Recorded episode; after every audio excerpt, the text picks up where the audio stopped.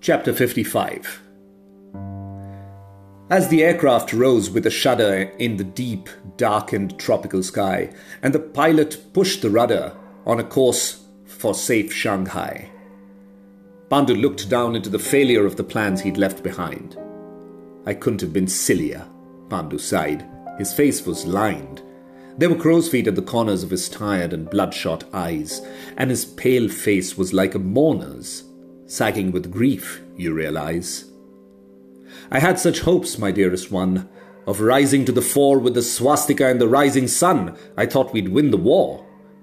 I'd hoped then to have proved my point to the Brits and the Kauravas too, to Gangaji, who might then anoint me his heir and number two.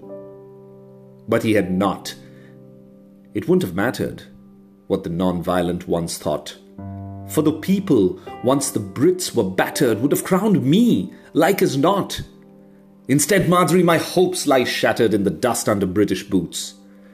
The man who fought as the Kauravas nattered now flees, and who cares two hoots?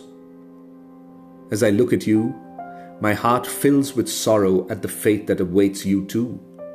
There is no hope for a bright tomorrow for the wife of brave Pandu. If the Brits win, as now seems probable, there'll be nowhere for us to hide. Their cops are smart, their judges not bribable. I'll be arrested and summarily tried.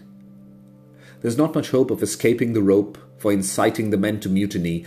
I wish I'd believed you to be able to cope with the shame and the ignominy. Don't talk like that. A teardrop shone on Madri's glistening cheek. Oh, sweetheart, I love you. The thought of you gone makes me feel empty and weak.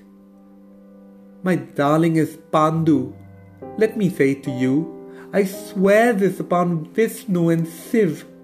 If anything happens to my dear Pandu, I simply don't want to live. My husband, you gave me such wonderful joy by calling me to your side in your need. Do you think I'm some shameless Helen of Troy to trot off on another man's steed? No, Pandu, my lord, by your side I'll stay. Through thick and thin, better and worse, we'll face the Raj, fight on night and day, and I'll help you for whatever that's worth. Oh, Madri, and here our Pandu was moved by the sincerity of her love. If anything, her declarations proved she was a gift from the heavens above. O Madri! He took her in his arms and kissed her long and wetly, till attritioned by her charms, his will collapsed completely. No, Pandu, don't!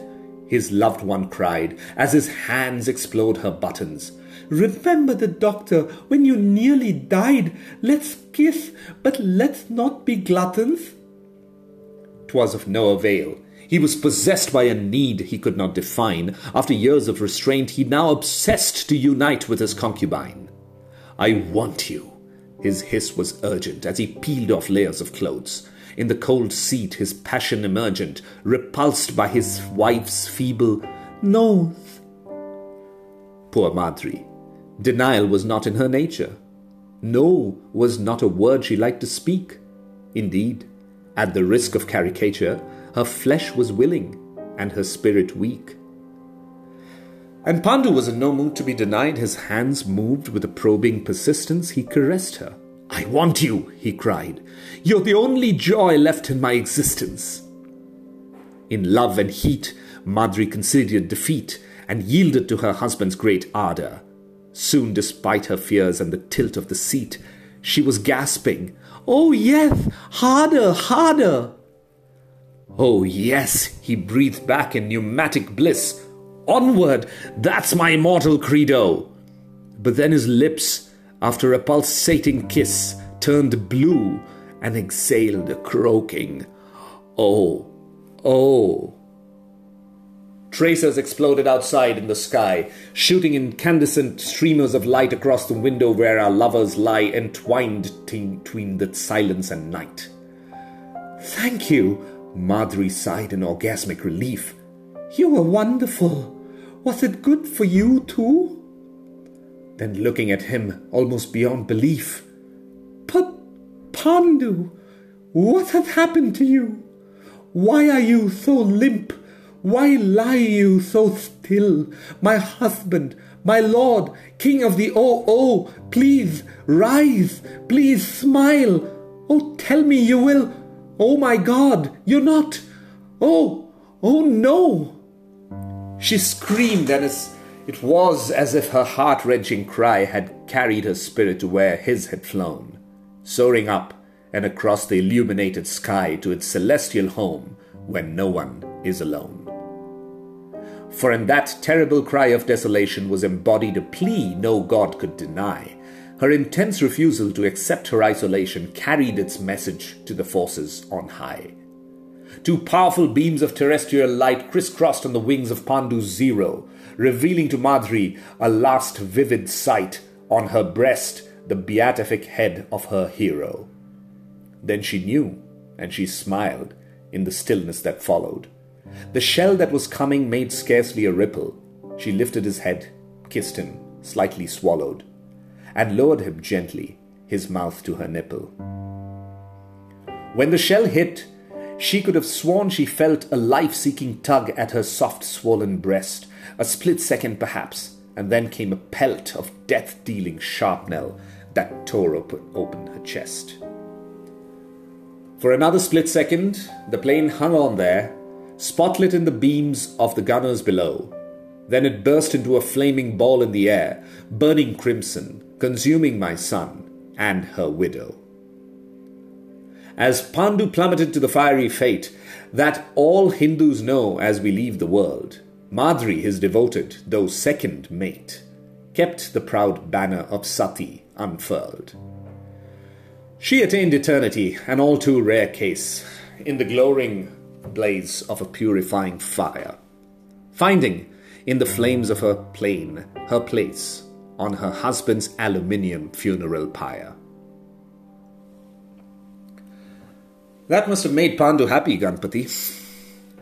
With all his deep delving into the scriptures, his theological sanctions for procreative cuckoldry, he must have savored the satisfaction of going like that, burning with his dutiful wife in fulfillment of the classic ideals of marital love.